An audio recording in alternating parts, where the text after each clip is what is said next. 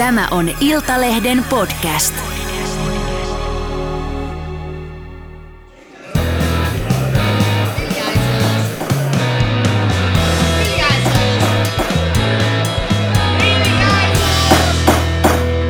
Politiikan puskaradio. Studiossa Marko Oskari Lehtonen ja Lauri Nurmi. Ja Jarno Liski. No niin, pojat. Olipahan muuten melkoinen viikko suomalaisessa politiikassa ja taloudessa. Suomen valtion enemmistöomistama Fortum lähti soitellen sotaan ja osti väkisin enemmistöosuuden saksalaisesta Uniperista, vaikka Uniperin edesmennyt toimitusjohtaja Klaus Schäfer yritti parhaansa mukaan varoittaa suomalaisia veronmaksajia tästä kaupasta ostamalla koko sivun mainoksen Helsingin Sanomista syksyllä 2017. Keskiviikkona Fortum ilmoitti myyvänsä seitsemällä miljardilla eurolla hankkimansa Uniperin osakkeet Saksan valtiolle 500 miljoonalla eurolla. Valtion omistajaohjausministeri Tytty Tuppurainen luonnehti tätä 500 miljoonan euron kauppaa käyväksi hinnaksi Fortumin Uniperin osakkeista. Jarno, olet perehtynyt tähän Fortumin ja Uniperin pyhän avioliittoon erittäin pieteetillä – onko tässä Suomen taloushistorian paskin kauppa? No, kyllä se sitten nyt hipoo, hipoo ainakin. Et, et Pitäisi menee. kaivaa ilmeisesti vielä huonompi jostain, että no, saataisiin no, niin, Siinä on, ennen kuin Jarno aloittaa, niin heitetään tähän tämmöinen, että sotakorvaukset, kun laitettiin vastikkeetta tuonne tota, Neukkulaan tavaraan, niin, niin ne oli ehkä se paskin kauppa, mutta kyllä tämmöisen niin kuin vapaan markkinatalouden aikana, niin, niin tota, lähellä on, ellei sitten Soneran umpts-miljardit ole sitten, sitten tota vanhoilla kursseilla. Mutta joo, Jarno voi tästä jatkaa. Mikä, joo, mikä sua hiertää ero tässä eniten? No kyllä se siis niin kuin muutama tuhat miljoonaa euroa, niin olisi, olisi varmaan löytänyt parempaakin käyttöä, käyttöä kun tulla haaskatuksi tuolla tavalla. Mä olen tässä muistellut sitä, kun siis itselläkin häviää noin mittalu, mittaluokat, niin mä oon ottanut tavaksi muistuttaa itseäni ja muita siitä, että mittakaava erosta, että siis miljoona sekuntia on noin 11 päivää, miljardi sekuntia on yli 31 vuotta – se, se häviää tuossa, kun puhutaan, että on, joku on muutama sata miljoonaa, joku on muutaman miljardin ja näin. Että se, se, se on, niin kuin, on järisyttäviä ne, ne tota summat, mitä tässä menee. Ja ei, ei siinä mitään, sellaista sattuu, mutta tota noin, niin ihan ensiarvoisen tärkeää nyt mun mielestä on, että, että selvitetään, että miten näin, miten näin tapahtui, mitä oli ne riskianalyysit, mitä oli, oli mahdolliset poliittiset kuviot taustalla ja, ja kaikki tämä. Fortumin toimitusjohtaja oli tämän Uniper-kaupan aikana äh, Nokian nykyinen toimitusjohtaja Pekka Lundmark. Hallituksen puheenjohtajana toimi Sari Paldauf ja nykyinen toimitusjohtaja Markus Rauramo oli tuolloin Fortumin talousjohtaja. Mitä veikkaatte Jarno Lauri, näkeekö Rauramo joulun Fortumin toimitusjohtajana vai tuleeko Rauramon huusholliin niin sanotusti työnhaku Suomihan on sellainen perinteinen maa, jossa tuota, pienit ovat, piirit ovat sen verran pienet, että tuota, kaveri pelastetaan aina. Ja nythän ei ole mitään merkkiä siitä, että kukaan kantaisi mitään vastuuta. Entinen pääministeri Juha Sipilä, joka on kuulemma ansioitunut yrittäjä, näin aikanaan mainostettiin, ei, ei muista eikä omien sanojensa mukaan tiedä mitään tästä Uniper-jutusta. Hänen aseenkantajansa Mika Lintilä ei tiedä – Lundmark voi todeta, nykyis, vedota nykyisiin Nokia-kiireisiinsä. Sari Paldauf vastaa kaikkiin mediatiedusteluihin. En ole missään yhteyksissä tavattavissa. Rauramo ö, nauttii kuulemma hallituksen luottamusta. Joten jos mä nyt suoma, suor, suoraan sanon tämän, hyvät Puskaradion kuuntelijat. Suomi on selkärangattomien eliitti ihmisten maa, jossa kukaan ei ota vastuuta epäonnistumisista koska he tietävät, että yhteisen edun nimissä kaverit kyllä pelastavat. Ja virallisestihan Suomessa ei ole mitään korruptiota, mutta epävirallisesti meidän suurin ongelmamme on tämä korruptoitunut eliitti, jossa miljoonia työurallansa tienanneet ihmiset ovat ylimielisiä Suomen kansaa kohtaan, eivätkä suostu ottamaan vastuuta sillä hetkellä, kun heillä olisi velvollisuus vastata kysymyksiin. Ja niinpä minä kysyn Rauramo, Lundmark ää, e- ja etenkin Sipilä ja Lintilä, mitä te pelkäätte? Niinpä, niinpä. Joo, se, se on kyllä, tota, mä on... No siis varmaan siis Sipilä pelkää Jumalaa, se on varmaan selvä, mutta tota, sen lisäksi on varmaan muitakin, muitakin tekijöitä. Mun piti, piti lisätä tuohon Laten listaan, että nythän, nythän valtiolla toisin kuin 17, niin on, on Fortumin hallituksessa ihan omistajaohjauksen virkamiesedustus. Ja se on mun mielestä ha, hauska asetelma kanssa, kanssa siis äh, Fortumin hallituksessa yhtiön toimivaa johtoa valvomassa istuu siis omistajaohjausosaston päällikkö Kimmo Viertola ja sitten ikään kuin hänen yläpuolellaan omistajan – omistajaohjauksesta vastaavana virkamiehenä hänen alaisensa finanssineuvos. Et siinä kanssa, jos nyt tota noin, niin ajatellaan asemaa, että kuinka, kuinka, kuinka uskottava on, on tota noin, niin omistajaohjaus, jossa alainen valvoo esimiestään. Mutta, mutta tota, näin se nyt on järjestetty. Miten Varmaan niin, paremmin miten... kuitenkin kuin mitä oli järjestetty 2017, jolloin ei ole istunut ketään tota noin, niin, tai siis sillähän se on nyt yksi asia, millä sitä selitetään tätä väitettä, mihin mä en usko hetkeäkään, että valtiojohdossa kukaan ei olisi tiennyt näistä Uniper-ostoaikeista ennen kuin varttituntia ennen pörssitiedotetta, mutta, mutta yksi, yksi, millä tätä on niin kuin selitetty, on se, että valtiolla ei ollut hallituksessa virkamiesedustusta. Siitä. Tässähän, tässähän tuota, juuri niin kuin Jarno sanoi, niin äh, on täysin epäuskottavaa, että tästä Uniper-kaupasta ei olisi tiedetty. Ja kaivoin tässä ennen tätä lähetystä esille tällaisen haastattelun – jonka tein liittyen energian poliittisuuteen ja myös Uniperiin. Ja haastateltavana oli Fortumin toimitusjohtaja Pekka Lundmark. Haastatteli Lundmarkia 2018 ja Lundmark kertoi pisteet siis Lundmarkille siitä, että hän kertoi ihan avoimesti, että kyllä energia on aina poliittista, se on valtioiden välillä aina poliittista ja hän esimerkiksi kertoi, että on tärkeää, että Fortumilla on suhteet sekä vaikkapa Vladimir Putinin hallintoon, että Suomen valtiojohtoon, että muiden maiden valtiojohtoon, myös Saksan valtiojohtoon, kun, kun Uniper-kauppaa silloin tehtiin. Ja henkilökohtaisesti, mä en tiedä olenko mä väärässä, mutta mä olen pitänyt sinänsä Lundmarkia tällaisena ää, suomalaisessa talouselämässä tämmöisenä suoraselkäisenä johtajana. Nyt tietenkin Lundmarkin sanan tuota, vapautta rajoittaa ihan oleellisesti se, että kun hän johtaa Nokiaa, niin, niin tämmöisessä liike-elämän koodistoon vähän kuuluu, että kun hän johtaa vielä, suur, vielä ehkä merkittävämpää yritystä kuin Fortum, niin, niin ymmärrettävää on, että siinä toimitusjohtajan asemassa hän ei voi antaa ensimmäistäkään haastattelua ehkä Fortumista, näin hän luultavasti kokee. Mutta silloin 2018 ollessaan Fortumin johtajana hän sanoi, että energia on nimenomaan poliittista. Ja ja, ja tuota, nämä Lundmarkin omat sanat nimenomaan tuota, mielestäni vahvistavat sen, niin kuin Jarno sanoi, että on täytynyt olla niin, että tällä Uniper-kaupalla on ollut Suomen valtion tuota, siunaus ja Fortumin strategiasta ja tulevista siirroista Venäjän suuntaan on aivan varmasti keskusteltu esimerkiksi Sipilän ja Lintilän kanssa. Tämä väite siitä juuri, että sanotaan, että hallituksessa ei ollut edustajaa, niin sehän on tämmöinen klassinen kusetustemppu, jolla poliitikko sanoo, että, että nämä ovat yrityksen virallisia päätöksiä, mutta poliitikko ei esimerkiksi anna meille kännykkäänsä ja näytä sieltä puhelutietoja, että joo, mä sitten kävin epäviralliset keskustelut tämän toimarin kanssa. Joo.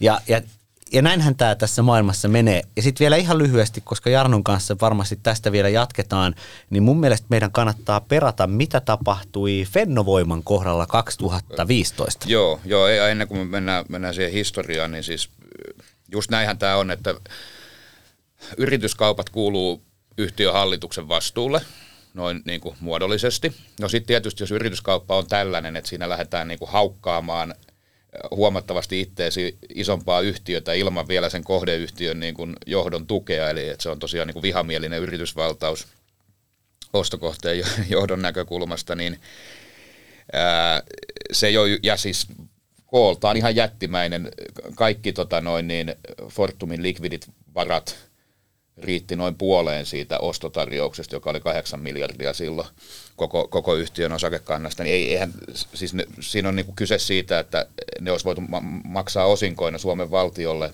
no puolet Suomen valtiolle, puolet, puolet vähemmistöomistajille, mutta ei, ei, en, en jaksa uskoa, että Baldaufilla ja Lundmarkilla olisi kanttia niin kuin tyhjentää firman kassa, kassa tota noin, niin verkkoliiketoiminnan myynnistä pullistelevista miljardeista noin vaan keskustelematta siitä kenenkään kanssa. Mutta se, mitä on tarvinnut keskustella, niin eihän ole tarvittu mitään päätöstä, ää, kun on tarvittu vain se varmuus siitä, että pääministeri Sipilä tai omistajaohjausministeri Lintilä eivät jälkikäteenkään sitten katso, että tämä olisi ollut asia, joka olisi tuon, pitänyt tuoda niin kuin virallisesti talouspoliittiseen ministerivaliokuntaan ja siellä käsitellä. Eli, eli tavallaan on niin riittänyt, riittänyt tota noin niin, semmoinen hiljainen hy, hyväksyntä, että, että joo, että me ollaan sitä mieltä, että vaikka tämä onkin ihan jättimäinen yrityskauppa, niin me suhtaudutaan tähän vaan niin kuin yrityskauppana, jonka hallitus voi tehdä. Ja sitten tähän on, tähän, tähän on semmoinenkin hauska otettava, että tota, ää, kun olen sekä jutellut suurimpien yritysten toimitusjohtajien kanssa että sitten ministereiden kanssa siitä, että miten valtion huipulla toimii tämmöinen yritysten ja, ja valtion yhteispeli. Niin kun vaikka Turun telakasta hierottiin kauppoja, niin osapuolet, vaikka valtio ei ole, vaikka valtio ei ole edes niin merkittävässä roolissa kuin Fortumissa, ei ole yhtä suurista rahoista kysymys, niin, niin tuota, etukäteen ilmoitetaan valtiolle tässä vuosien varrella aina, että millaisia ratkaisuja on tulossa. Sitten kun vaikka Nokia oli aikanaan aloittamassa isoja YTitä tai Microsoft-kauppaa, niin sieltä soitettiin pääministeri Jyrki Kataiselle etukäteen, niin onhan tällaiset puheet siitä, että, että, ei, että suuryrityksen johtaja, johto ei ilmoittaisi, niin, niin, niin ne on lähinnä kummelikomiikkaa. On, ja siis kun nyt, nyt mä sitten tota, noin, niin tässä pitää vielä muistaa siis nämä niin poliittiset erityispiirteet, että tämähän ei ole, että jopa mä sanoisin, että joku Soneran umtskauppakin, niin, niin se on, se on sillä niin lasten leikkiä siihen nähden, että mitkä oli, oli tämän niin kuin kaupan tämmöiset geopoliittiset tota noin niin, äh, implikaatiot. Se, si, siinä on siis kyse siitä, että Suomen valtion määräysvallassa oleva yhtiö lähtee vihamieliseen yritysvaltaukseen Saksan energiahuollon kannalta kriittisessä yhtiössä, yhtiössä, jonka liiketoiminta perustuu, niin kuin olemme saaneet nähdä ihan keskeisesti, se niin kuin elää tai kuolee Kremlin hyvän tahdon varassa. Kremlin siksi, että Gazprom, ne osti Gazpromilta tota noin, valtavan osan kaasustaan – alta markkinahinnan pystyivät myy- tekemään voittoa myymällä sitä sitten tota noin, niin Saksassa kovemmalla hinnalla. Eli se, se on ollut siis tämä Putinin kaasuase, mistä on Suomessa puhuttu vuosikaudet ja EU:ssa yhdysvaltalaiset on kiertänyt täällä pitkin tota noin, niin lähetystä va- varoittelemassa Euroopan päättäjiä siitä, että ymmärtäkää nyt, että mitä nämä Putinin kaasuputket on, että ne on niin kuin – kultainen häkki, joka, ja, ja, joka voi muuttua sitten vielä, vielä niin kuin ikävämmäksi häkiksi. Mä ihan siis ly- lyhykäisesti sitä Gazpromin merkityksestä, vaan kun nyt vaivauduin tekemään itselleni ihan kunnon muistiinpanot. No se on ensimmäinen kerta tämän ohjelman historiassa. Kyllä, niin siis tota, noin asioista, että mitä halusin sanoa siitä, niin siis Gazprom on se siis maailman suurimpia energiayhtiöitä. Sillä on planeetan suurimmat kaasuvarannot, se on suurin kaasun tuottaja. Se on, oli Neuvostoliitossa, se on ollut Venäjällä niin kuin ihan keskeisin tämmöinen valtaresurssi. Niillä on käsittämättömät siis määrät rahaa. Se, ne pumppaa luonnonvaroja tuolta ja, ja niillä voidaan tehdä mitä voidaan tehdä. Ja se on niin ensimmäinen asia, mihin Putin, tai yksi ihan ensimmäisiä asioita, mihin Putin iski, oli, että se miehitti Gazpromin johdon omilla miehillään.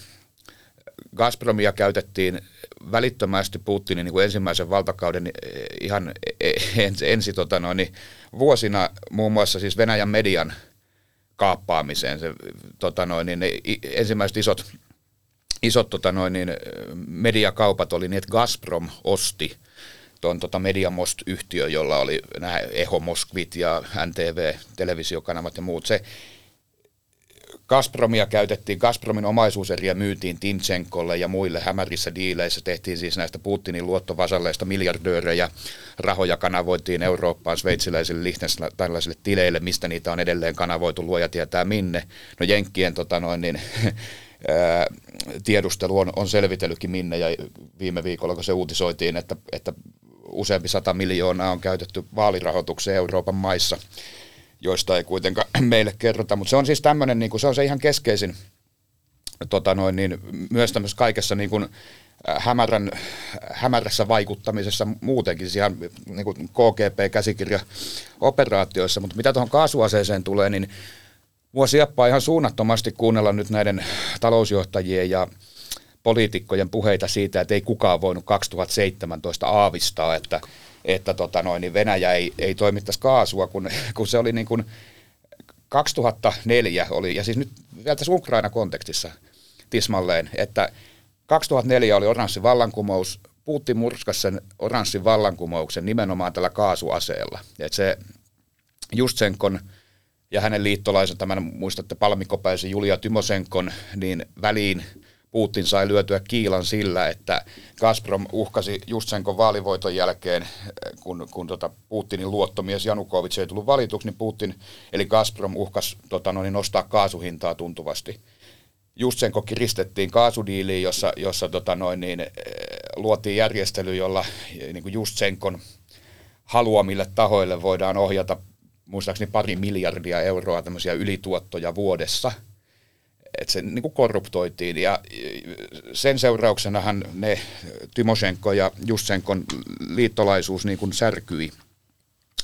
Niin, että sitten, sitten tota noin, niin ensin ää, 2006 muistaakseni kun, kun siinä tuli, tuli näitä vääntöjä, niin silloinhan ensimmäisen kerran sitä käytettiin konkreettisesti, siis toi oli ikään kuin sitä pehmeää kaasuasetta, että hei, täältä saatte rahaa, ostakaa meiltä halvalla kaasua, myykää kallilla, pitäkää rahat itse. Mutta 2006 ensimmäisen kerran Gazprom pienensi niitä toimituksiaan no Lauri viittoo puheenvuoron, sanon vaan, että sitä se tosiaan oli käytetty. Jatkan tästä sitten, kun Late saa sanoa Tuota noin, voi olla, että joudun, joudun viheltämään jossain vaiheessa niin pilliin, koska netistä loppuu tila, mutta Lauri, lyhyesti.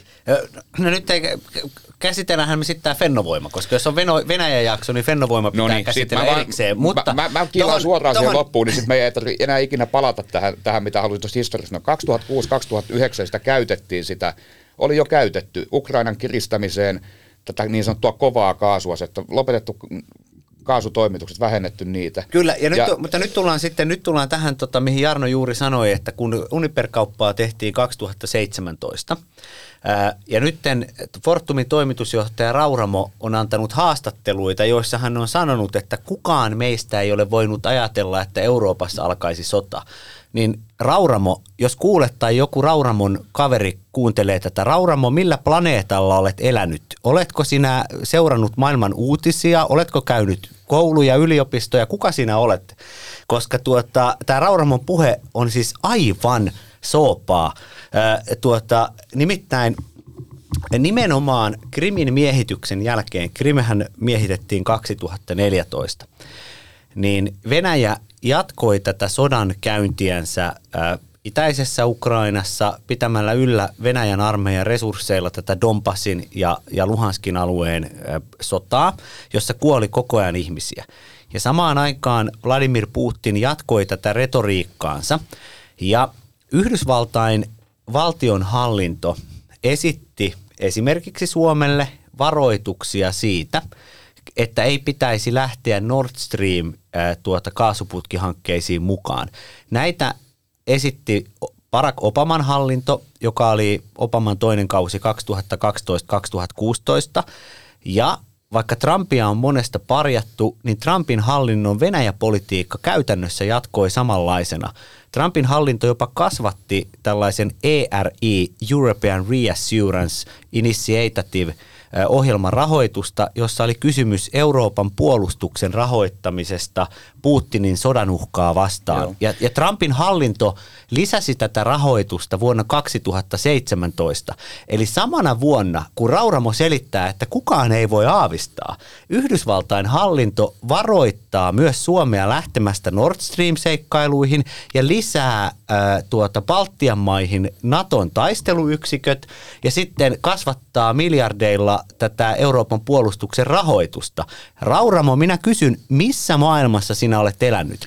Eli, eli tuota, on ollut täysin reaali, siis suomeksi sanottuna Fortumin hallitus, Fortumin toimiva johto on ryssinyt, heiltä on puuttunut riskianalyysit, mitä tapahtuu, jos Venäjä aloittaa laajemman sodan, koska nämä kaikki olivat tiedossa, ne olivat tiedossa Suomen puolustusministeriössä – Suomen puolustusministeriöhän ei olisi halunnut fennovoimaakaan toteuttaa, koska sitä pidettiin turvallisuusriskinä Krimin miehityksen jälkeen, että vihreät miehet voisivat ilmestyä hanhikiveen, eh, väittää, että tänne kohdistuu ydinterroriuhka ja, ja tulla tuota, samalla tavalla kuin Saporitsassa ottamaan sitten sen venäläisen Rosatomin ydinvoimalla haltuunsa ja näin estää vaikka Suomen NATO-jäsenyyden.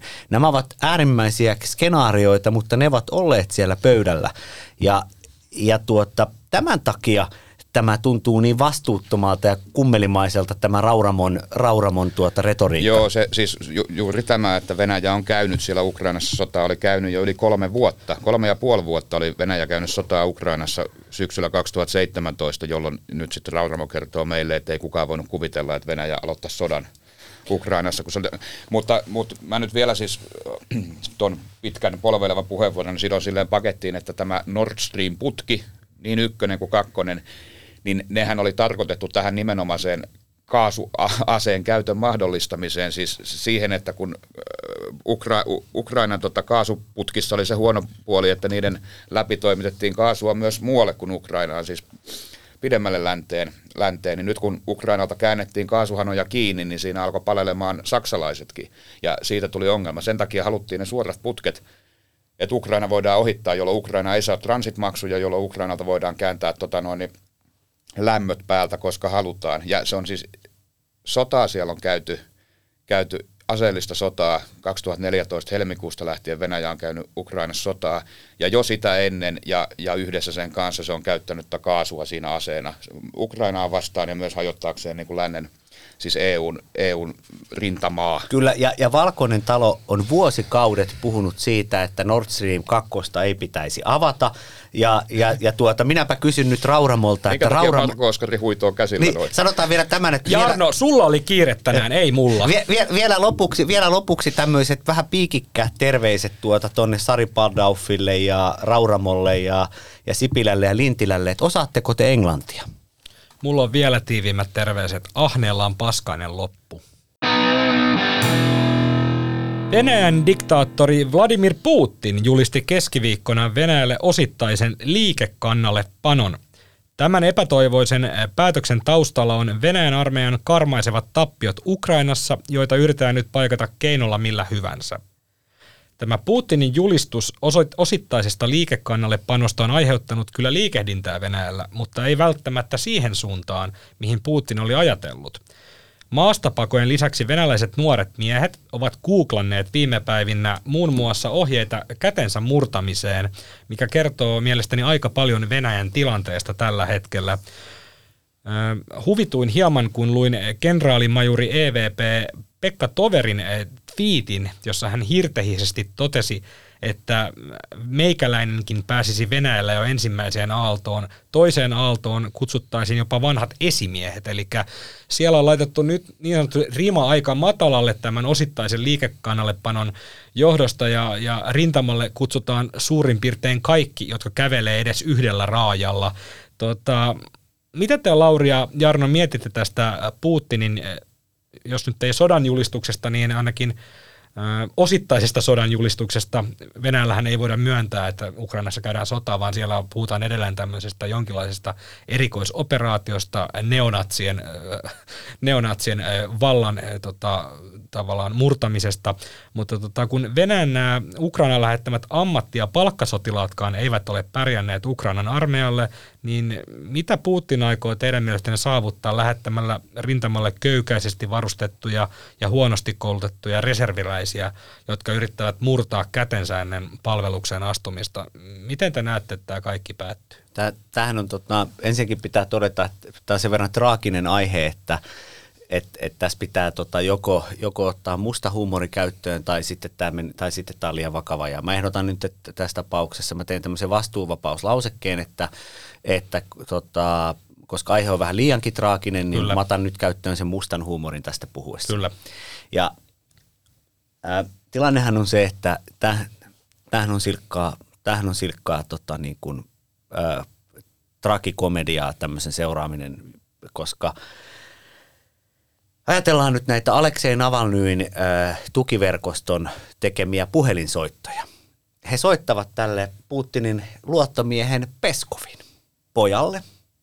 Ja, ja, ja tuota, herra Peskovin älykkyysosamäärä, tämän pojan voidaan päätellä siitä, että hän alkaa puhua puhelimeen. Hän menee tämmöiseen klassiseen pilasoittoansaan ja olettaa, että siellä on... Niin, pila, pilasoittoa, jossa siis soitettiin, soitettiin ikään kuin tota noin, niin, ää, esikunnasta, että, että nyt olisi astuttava palvelukseen, että teidät, teidät, teidät on liikekannalle pantu. Niin. Niin, niin, niin tota, Mutta olihan Beetlehemissäkin, nyt ollaan tänä raamatullisella linjalla, niin eikö sinnekin pitänyt verolle pantavaksi kaikki laittaa, niin ehkä hän nyt lähti tähän niin sanottuun aasiansaan sitten. No itse asiassa ei, ei no, La- Lauri voi kertoa, mitä Peskov sitten tuumasi. Niin, niin hän sanoi, että et, että et, ettekö tiedä, että minä, minä, olen, minä olen Peskova. Pes- niin, jos, jos tiedätte, että nimeni on Peskov, niin ymmärrätte, minkä takia tämä on täysin tarpeetonta tai jotenkin näin. Tässä on eräitä poliittisia nyansseja. Ja taisi mainita vielä, että kyllä hän tietysti lähtee, niin kuin, lähtee tähän isänmaalliseen tehtävään, mutta et, et Putinin pitäisi kyllä niin kuin suoraan pyytää, että tota noin, niin, tämä hoidetaan toisella tasolla tämä keskustelu, Ja- ja, ja- ja keskustelu ko- hänen palvelukseen Kyllä, ja, astumismääräyksestä. ja korostetaan, että ei kenellekään siellä äh, luurien toisessa päässä käy epäselväksi, niin nyt kun tästä asiasta mustan huumorin keinoin tälle asialle nauramme, ehkä jopa ilakoimme, niin me emme suinkaan vähättele ukrainalaisten kärsimyksiä tai Ukrainan tilannetta, vaan enemmän tämä meidän huumori kohdistuu nyt Venäjään ja, ja tota, siihen tavallaan äh, Putinin niin kuin, toiminnan älyttömyytenä tälle, tähän osittaisen liike, liikekannalle panoon, jonka suurin piirtein kaikki kirjoitustaitoiset ihmiset maailmassa ovat, ovat niin kuin ihmetelleet, että mitä, mitä järkeä tässä on, että eihän tämä niin kuin johda mihinkään. tietenkin, tietenkin nyt sitten, tämä oli hyvä, hyvä kun tota Marko Oskari tästä juuri huomautit, niin otetaan sitten tähän tämän jälkeen, kun Jarnon kanssa aloitettiin tämä herra, herra Peskovin rienaaminen, niin otetaan sitten tähän vähän tämä tämmöinen vakavampi Niin, niin, niin puoli. siis tästähän me oltiin siihen menossa, menossa että tämä, Niin. niin. tämä, tämä on niin kuin, siis onhan toi nyt niin kuin traaginen kuvio, ei, ei se eliitin lapset siellä tota noin niin, tapa tai tule tapetuksi. Ja, ja siis, että onhan toi ihan silmitöntä, silmitöntä ihmishenkien hukkaamista, hukkaamista, eikä mua nyt ilahduta, ihan, ilahduta niin kuin yhtään sen enempää, että sinne väkisin vietyjä venäläisnuoria tai vanhuksia jopa, jopa tota noin, niin kuolee, kun, kun se, se tota noin, niin, että miten he ukrainalaisia sotilaita tai siviilejä epäilemättä niin kuin kasapäin tulevat tappamaan Tässä- siellä myös. Että niin. toi, toi on kaikkinensa traaginen homma, äh, mutta se, se on jo niin, niin, niin kuin absurdit mittasuhteet äh, saanut toi, miten syvälle pimeyteen Venäjä on valon, vajonnut, että, että kyllä siitä alkaa jo noita koomisiakin elementtejä Niin, nousta. tä, tästä tulee kysymys se, että onko tämä, niin kuin, onko tämä Putinin sota vai onko tämä niin kuin Venäjän sota, onko tämä venäläisten nuorten miesten sota. Ilmeisesti ei sinne ihan hirveästi hinkua sinne Ukrainaan on lähteä. Ja nythän me tullaan valitettavasti, valitettavasti siihen tosiasiaan, että, että Putinhan toimii samalla tapaa kuin Adolf Hitler. Eli, eli, eli hän on luonut tällaisen fasistisen hallinnon, joka on toitottanut viime vuodet järjestelmällisesti propagandaa siitä, että Ukrainassa on hallinnassa natsit. Nyt sitten natsit pitävät valtaa myös Baltian maissa, Puolassa, Suomessa. Venäjän presidentin hallinnon alainen tutkintakomitea aloitti vuonna 2020 ää, tutkinnan siitä, että syyllistyikö Suomi aikanaan venäläisten kansanmurhaan ja nimenomaan suomalaiset natsit. Ja tämä tutkintakomitea toimii suoraan Putinin presidentin hallinnon alaisuudessa. Ja tarvittaessa Venäjän mediassa voidaan aktivoida tämä narratiivi siitä, että Suomea johtavat natsit ja Suomeen tarvitsee ampua sen takia ohjuksia. Ja nämä asiat ovat Suomen valtionjohdon puolustusvoimien johdon ja suojelupoliisin ää, tuota, erittäin vakavan harkinnan alla. Ja tämän takia esimerkiksi Suomi on hakenut NATO-jäsenyyttä, koska ei voida sulkea pois sitä, etteivätkö Vladimir Putinin sotaan kiihottamat fasistit, eli sadat tuhannet tai miljoonat venäläiset, ampuisi ohjuksia Helsinkiin. Ja, ja, ja tota, ää, se, mitä Putin on myös tehnyt, niin hän on onnistunut siinä samassa, kun Hitler onnistui, että hän on tällaisella niin kuin vuosien valheellisella, hyvin tuota kansalliskiihottamisella propagandalla onnistunut saamaan ison osan kansalaisista taaksensa. Ja se, mikä tässä on traagista, että kun sota Ukrainassa ei ole, ei ole tuota, sujunut toivotulla tavalla, niin nyt sitten Putin toimii samalla tavalla kuin Hitler. Hän kiistää tosiasiat, mutta kiihottaa kansaa tämmöiseen totaaliseen sodankäyntiin. Eli, eli tuota, Hitlerhän sitten saksalaiset totesi, että kun, kun, kun tuota, sota onni kääntyi, niin Hitler sanoi, kysyi saksalaisilta orkesterisaleissa niitä televisioituja puheita tai silloin nauhoitettuja, ei ollut televisiota, niin videoita löytyy verkosta, kun Hitler kysyy, että oletteko valmiita totaaliseen sotaan?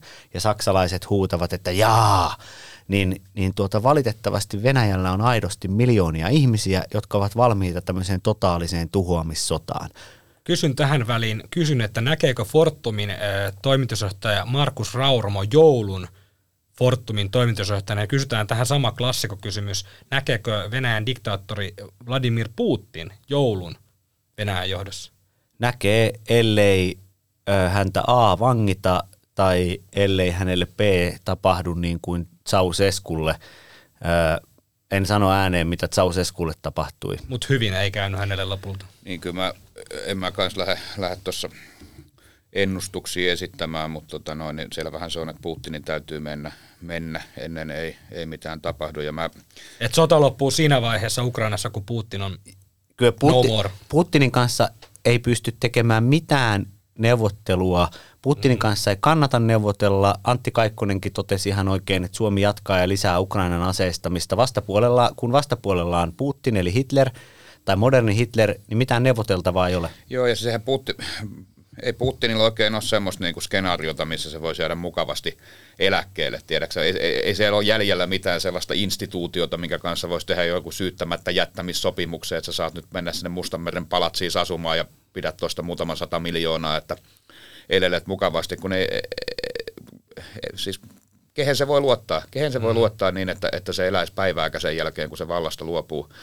Eli ja, Putin on nyt all in ja tämä kortti nyt katsotaan loppuun asti ja tämä tulee loppumaan siihen, että, että, että Putin tulee niin, niin siis jättämään, jättämään, jättämään tota, presidenttinsä ja, ja tota, todennäköisesti tulee jättämään jotain muutakin ennen ikävä, ikävä sanoa näin, näin mutta mm. kyllä mä niinku tavallaan toivon, että viimeistään siinä vaiheessa, kun se alkaa liiaksi houria jostain ydinaseesta, niin joku adjutantti vaan ampuu sitä niskaan. Että, että kyllä mä niinku siihen jotenkin luotan, että, että siellä tota noin, niin järkeä on kuitenkin sen verran vielä ihan tota, no niin samassa huoneessa Putinin kanssa, että, että se pysäytetään ennen kun, kun, kun mitään, mitään niin kuin maailmanloppua tulee. Kun Mutta tota, ydin, ydin toivotaan, Jar... että se pysäytetään nyt jo ennen joulua. Jarno sanoi tosi hyvin, tämä oli, tämä oli Mosku loistava kysymys, ja Jarno sanoi sen tosi hyvin, että, että kun näiden ydin, ydinaseidenkin idea niin, niin paljon kuin kun on ollut tuomiopäivän aseita, niin niiden idea venäläisille on ollut ikään kuin tuoda venäläiset sinne keskustelupöytään amerikkalaisten kanssa.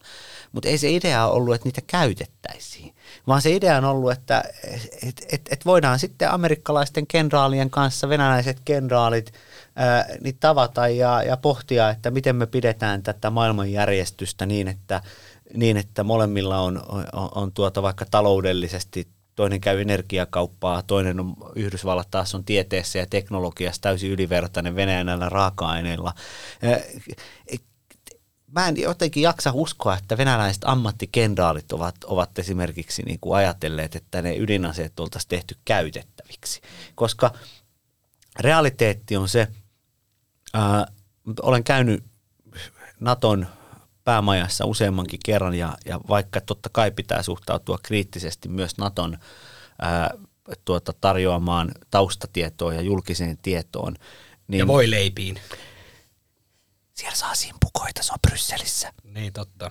Niin tota, ää, niin, niin pape, kaikilla mittareilla mitattuna, niin tota, läntiset valtiot on, on, on ihan, ihan ylivoimaisia tota, Venäjän, Venäjän niin kuin armeijan suorituskykyyn nähden. Ja vaikka, vaikka meillä Suomessa ei pidä mitenkään lietsoa tämmöistä talvisotahenkeä, se on vähän pateettista ja vastenmielistäkin, to, toimittajan kuuluu suhtautua tähän tämmöiseen pateet isänmaal, yltiö silleen vähän niin kuin etäisesti. No joo, mutta siis tämä vielä sanon, että nämä meidän ilmavoimatkin, niin kun nyt kun ollaan nähty, että näissä Venäjän hävittäjissä on laitettu jotain GPS-laitteita Jeesus-teipillä, ilmastointiteipillä siihen keulaan kiinni, niin, niin tota,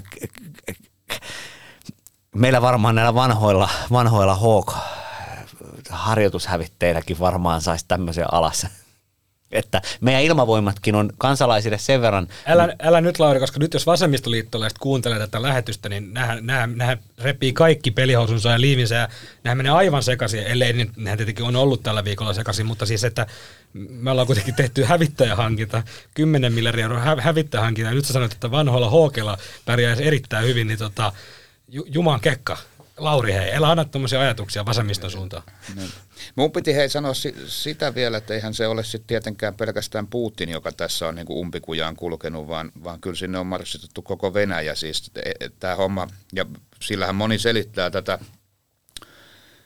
tätä eskalaatiota Ukrainassa, että tämä oli niin kuin viimeisiä hetkiä, kun Venäjällä vielä oli voimaa, voimaa siihen. Siis ne, ne on rakentanut sen fossiilisten polttoaineiden tota noin, niin tehottoman tota noin, tuotannon ja viennin varaan, varaan mahtiinsa. Ei ne olisi yrittänyt niin kuin, rakentaa polkua johonkin pidemmälle tulevaisuuteen. Ja tämä on niin kuin viimeisiä hetkiä, kun Eurooppakin on vielä näin riippuvainen venäläisistä hiilivedyistä kuin, kuin mitä me nyt olemme. Että me ollaan täällä pöydän ääressä keskustelemassa siitä, että, että, että miten monta tuhatta miljoonaa euroa tässä nyt Suomikin otti pelkästään tuossa maakaasuasiassa asiassa takkiinsa, mutta että Aika, aika synkältä näyttää tulevaisuus. Onhan siellä öljyä pumpattavaksi ja kaasua pumpattavaksi ja löytyy sille varmaan ostajat, jos ei Euroopasta, niin sitten, sitten Aasiasta, mutta tota, e, se ei ole kuitenkaan mikään, niin kuin, kaikki näkee, että se, sen niin kuin tien pää häämöttää jo. Olisi, olisi niin kuin korkea aika lähteä, lähteä tekemään jotain muuta, rakentaa uusiutuvaa energiaa, joka, joka tota, no, niin voisi vois turvata sitten tota, noin, niin jonkunnäköisen aseman – aseman tulevaisuudessakin monipuolistaa taloutta ja näin, mutta eihän, se, eihän tuommoinen Putin tosiaan, joka, joka tota noin, niin paras mitä se voi toivoa, niin on varmaan luonnollinen kuolema joskus 10-15 vuoden sisään. Ja sekin alkaa olla kaukainen skenaario, niin ilmeisesti sillä nyt vaan puuttuu sitten tavallaan semmoinen niin kuin, halu, halu oikeasti jättää joku, joku järjellinen perintö. Ei, kun siis, siis tämä on tämmöinen tota, niin kuin klassisen vainoharhaisen tota, itsevaltiaan kehityskaari, että oot ensin parikymmentä vuotta vallassa ja muutut koko ajan hullummaksi ja hullummaksi. Ja, ja, ja, ja tota, se alkaa siitä, että pidätät mielenosoittajia ja sitten, sitten, sitten siinä välissä niin kuin myrkytät, myrkytät ihmisiä radioaktiivisilla aineilla.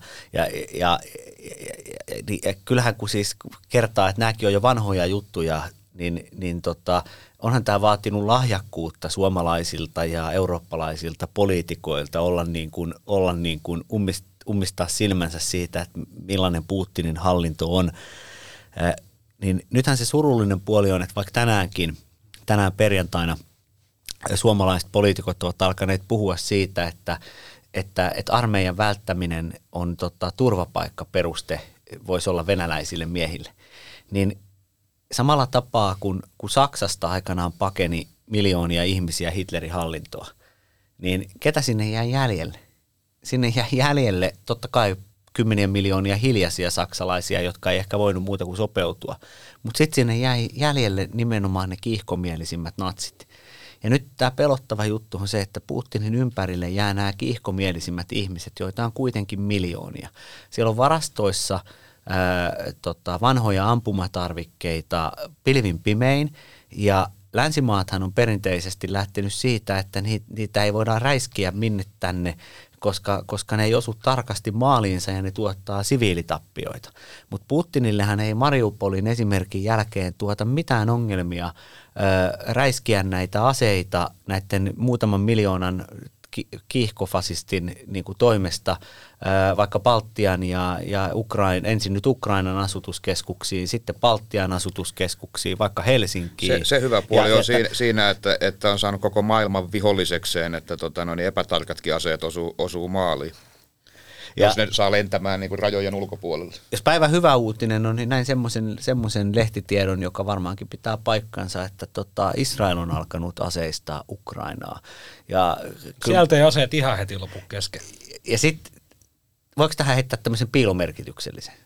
No ei me välttämättä Jarnonkaan tajuta sitä. Jääkö se merkitys piiloon, Niin jos voi. alleviivaat sitä tällä? Niin, en, en kokeile, osaa sanoa. kokeile. Kokeile. Voidaan yllättää sut. Kyllä te tiedätte, mikä on Mossad. Kyllä. Oon mä joskus kuullut. Missä se Mossad voisi olla maailman paras? Salamurhissa aika hyvä. Äh, Sotarikollisten hakemisessa tota, noin pitkin maailman pimeitä viidakoita, se on hyvä. Joo.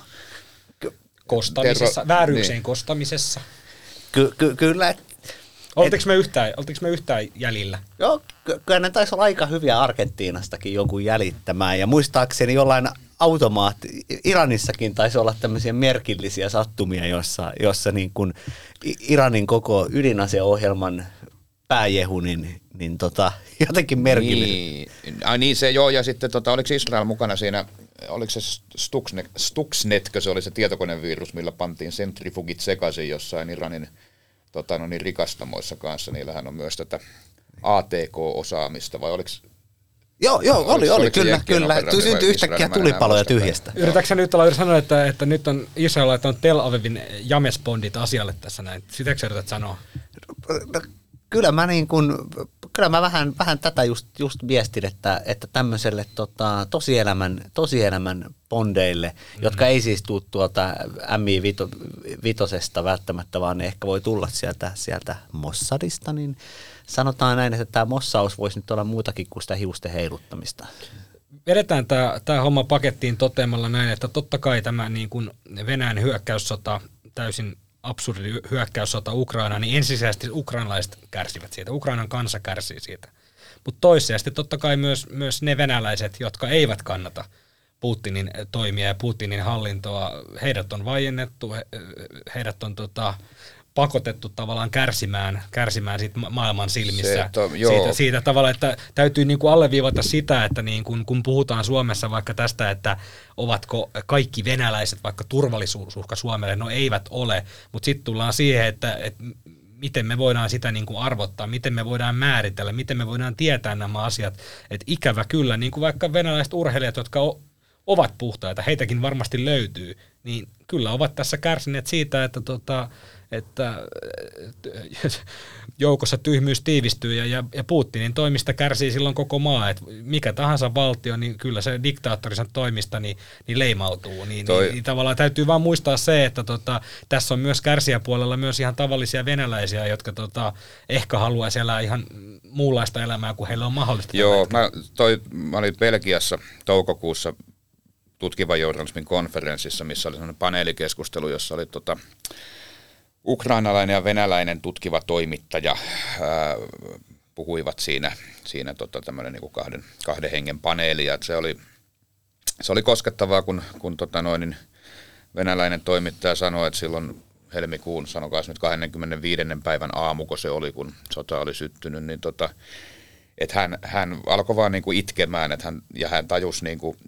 itki siis Ukrainan, mutta ennen kaikkea Venäjän puolesta sanoi, että niin kuin, hä- hänellä oli silmänräpäyksessä selvää, että tota, no, niin Ukraina tulee selviämään, siitä tulee osa länttä, siitä tulee demokratia ja, ja niin kuin koko läntinen maailma haluaa sitä auttaa siinä, mutta että hän ei tule niin kuin elämä, elämään siihen päivään, että näkisi, että Venäjä olisi, olisi edes niin kuin siinä pisteessä, missä se oli vielä, kun hän illalla kävi nukkumaan. Et koko elämänsä kuitenkin tehnyt töitä sen eteen, että siitäkin tulisi jonkunnäköinen liberaalidemokratia ja, ja henkensä kaupalla, niin kuin tutkivat journalistit Venäjällä työtään tekevät, tekevät. Niin oli se, oli se aika su- surullinen ajatus kyllä, kun, kun tota noin, niin kollegan tilannetta mietti, niin ihan oikeassa se on, ei, ei, ei hän tule elämään niin kuin näkee sitä päivää, että Venäjä, Venäjä olisi kansainvälisen yhteisön osasena edes sitä, mitä se oli vielä tammikuussa. Ja tähän saadaan aasinsiltana vielä loppuun esimerkiksi tämä yhteys tähän Fortumiin, niin puhuttiin tästä Rauramon geopoliittisesta riskianalyysistä tai sen puutteesta tai Fortumin johdon riskianalyysin puutteesta, niin voidaan varmaan todeta näin, että, että Krimin valtauksen ihmiset lännessä olisi vielä olleet valmiita unohtamaan, mutta tätä ei enää kyllä unohdeta. Ei, ja, ja, ja tässähän tulee se, että tota, kyllähän se semmoinen kaikkein murheellisin hetki tähän, tähän asti semmoista ihmisen, ihmisen pahuudesta oli se noin siinä ensimmäisten viikkojen aikana, kun tämä tuhoamissota oli alkanut, niin tämä äitiysklinikan pommittaminen siellä Mariupolissa ja kun nämä kuvat olivat levinneet, levinneet maailmalle, niin, niin sitten Sauli Niinistö presidentin linnassa, hänellä oli tiedotustilaisuus ja, ja, ja hän siinä aloitti ja sanoi, että hänellä ei ole enää sanoja. Mm.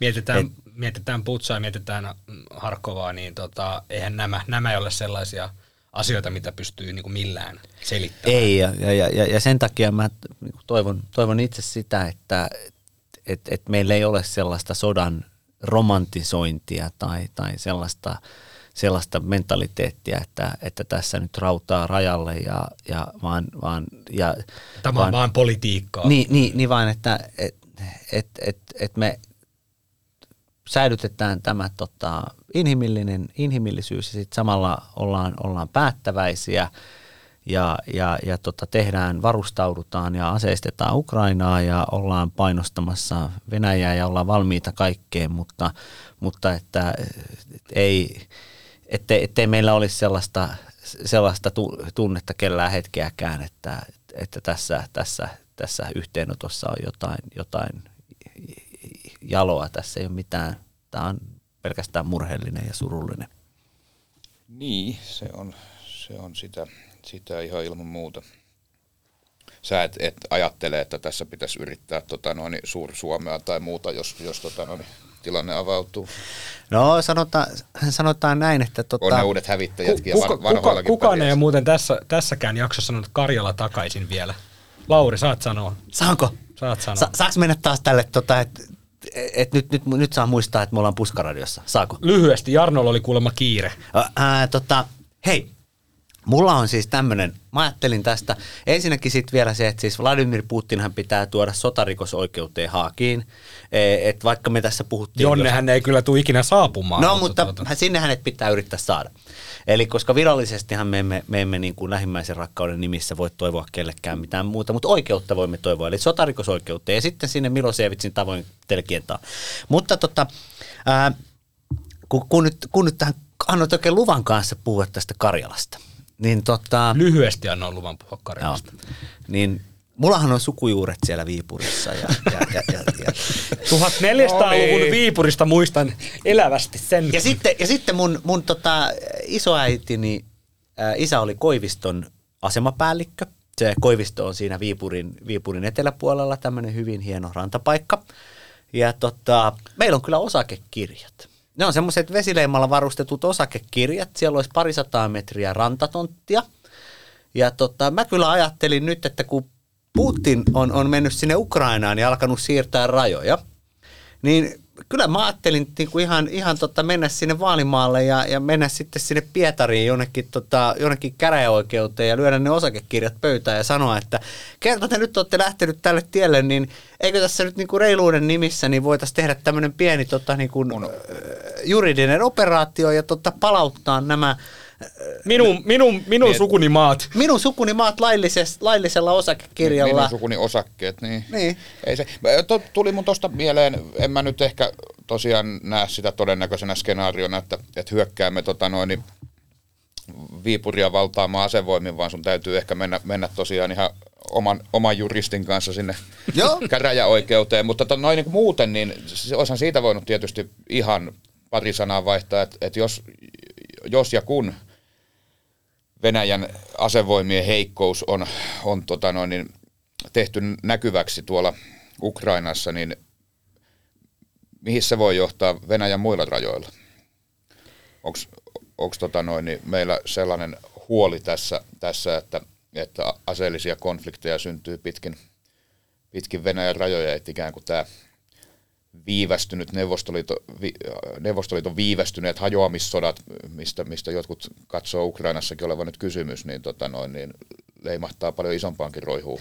Kyllähän tämä, tämä, tämä tota, rauha Mihail Gorbatsovin muistolle, niin symboliikkaa on siinä, että kun Gorbatsov kuoli vähän aikaa sitten, niin nimenomaan juuri tässä yhteydessä kansainväliset, kansainväliset asiantuntijat muistuttivat siitä, että tämä sota Ukrainassa on itse asiassa Neuvostoliiton kuolin korahdus viimeinen niistä. Ja, niin, onko viimeinen? Viimeisin, ja, mutta viime, onko viimeinen? Niin, viimeisimpiä. Ja, ja, ja tässähän me tullaan siihen, että siellähän on näitä Etelä-Ossetiaa ja Abhaasiaa ja ja vaikka tsetseenit teurastettiin käsittämättömän julmasti, niin, niin, niin tota, on, on, on tsetseenejä. Venäjällähän on hyvin iso muslimiväestö ja, ja Venäjän eteläosien muslimiväestö ei miellä itseänsä tota, kuuluvaksi tähän tota, Moskovan patriarkaattiin. Ja yksi osa tälle tämmöiselle aseelliselle voimankäytölle, sitä on selitetty sillä, että sillä halutaan niin kuin myös kahlita tätä laajan muslimiväestön itsenäistymis, separatismi halua siellä Venäjän laajoilla eteläosilla. Sitten Kiinan kanssa Venäjällä on ollut 1900-luvulla jälkipuoliskolla vielä rajaselkkauksia siellä, oliko se siellä Mantsuriassa. Ja, ja sitten, sitten tuossa on se Transnistria. Jota siellä... kukaan ei saa sanoa selvinpäin. Koke, kokeile Mosku. Transnistria. No niin, se on hyvä. Mutta mä en olekaan, mut, huomauta, mä en olekaan selvinpäin. Kello on perjantaina vasta kymmenen. Tai oli, kun aloitettiin, nythän se on kohta jo 12. Onko mä jo myöhässä? En mä vielä, niin, mutta mitäpä tos. Meiltä jäi kokonaan, mä, mä kyllä harmittelen nyt, sori kun mä vein sen Gazprom-historiikkeen niin paljon aikaa, yhtään meistä käsitelty, että, että mitäs nämä viimeisimmät vaiheet tässä 2020-luvulla, esimerkiksi tämä neuvottelutulos, josta me tultiin puhumaan, mutta tota, varmaan me käsitellään sitä toisessa yhteyksissä. Joo, ja siis Jarno, sähän, sähän tulet saamaan siis tämän, tämän jakson perusteella niin valtaisan niin kuin yleisöpalautetulvan, että osakeyhtiömme Alma Media Oyj allokoi tota, podcast, podcast-tuotantoomme useita satoja tuhansia euroja tulevalle vuodelle 2023 ja tuut saamaan oman podcastin, jonka jos, joo, jossa voit sitten käydä läpi noita tota, venäläisiä valtionyhtiöitä ja heidän, heidän tota, heidän tota, toimintaansa liittyviä problematiikkoja sitten. Tota, Ensi viikolla Aeroflot. Ja, ja sitten, joo, sitten, joo. sitten tota, sille keks, keksitään yhtä innovatiivinen nimi kuin tälle EUn fossiilisesta venäläisestä energiasta irrottautumispaketille.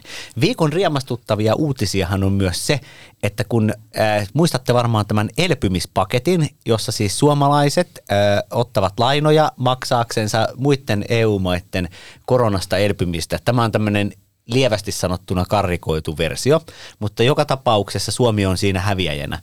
Niin, niin nytten äh, EU-komission saksalainen puheenjohtaja Ursula von der Leyen on esittänyt, että näitä elpymispaketin miljardeja peräti vähän yli 200 miljardia näitä yhteisiä lainoja, niin niitä käytetäänkin ei koronaelpymiseen, vaan tällaiseen äh, Repower EU-hankkeeseen, jossa on kysymys äh, fossiilisesta energiasta irrottautumisesta.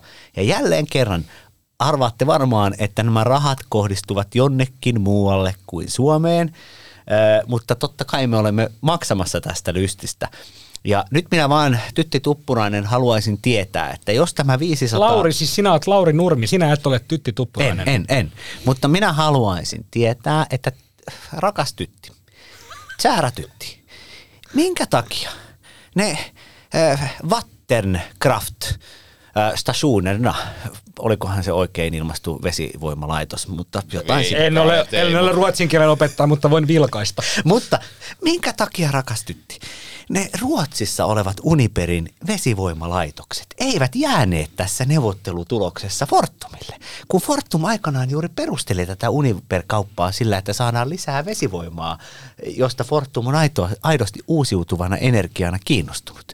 Niin tämänkin minä haluaisin tietää. Ja sitten se Jarnon podcastin nimi, niin, niin tota, se muuten... voisi olla sitten näin innovatiivinen kuin Repower Jarno Goes Alma Spirit. No joo, joo toi oli kyllä huono, mutta siis mä, mä hain, että se olisi joku tämmöinen kaasuputki-ilmiö tai joku tämän tyyppinen. Niin, putki-ilmiö. Öö.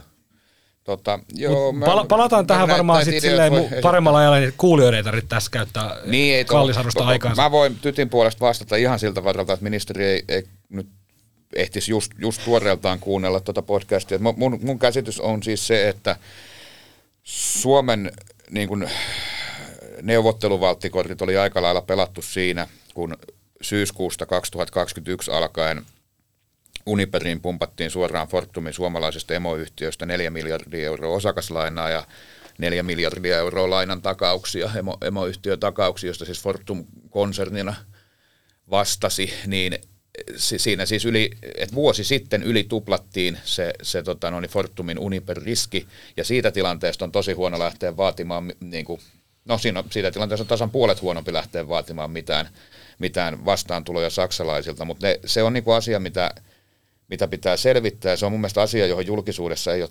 riittävästi ehkä kiinnitetty huomiota. Ja on puhuttu niistä heinäkuun neuvotteluista ja on puhuttu niin kuin Marinin tekstiviesteistä Ruisrock viikonloppuna ja näin, mutta pitäisi katsoa se kuusi kuukautta, seitsemän, kahdeksan kuukautta taaksepäin, että miten se meni sitten.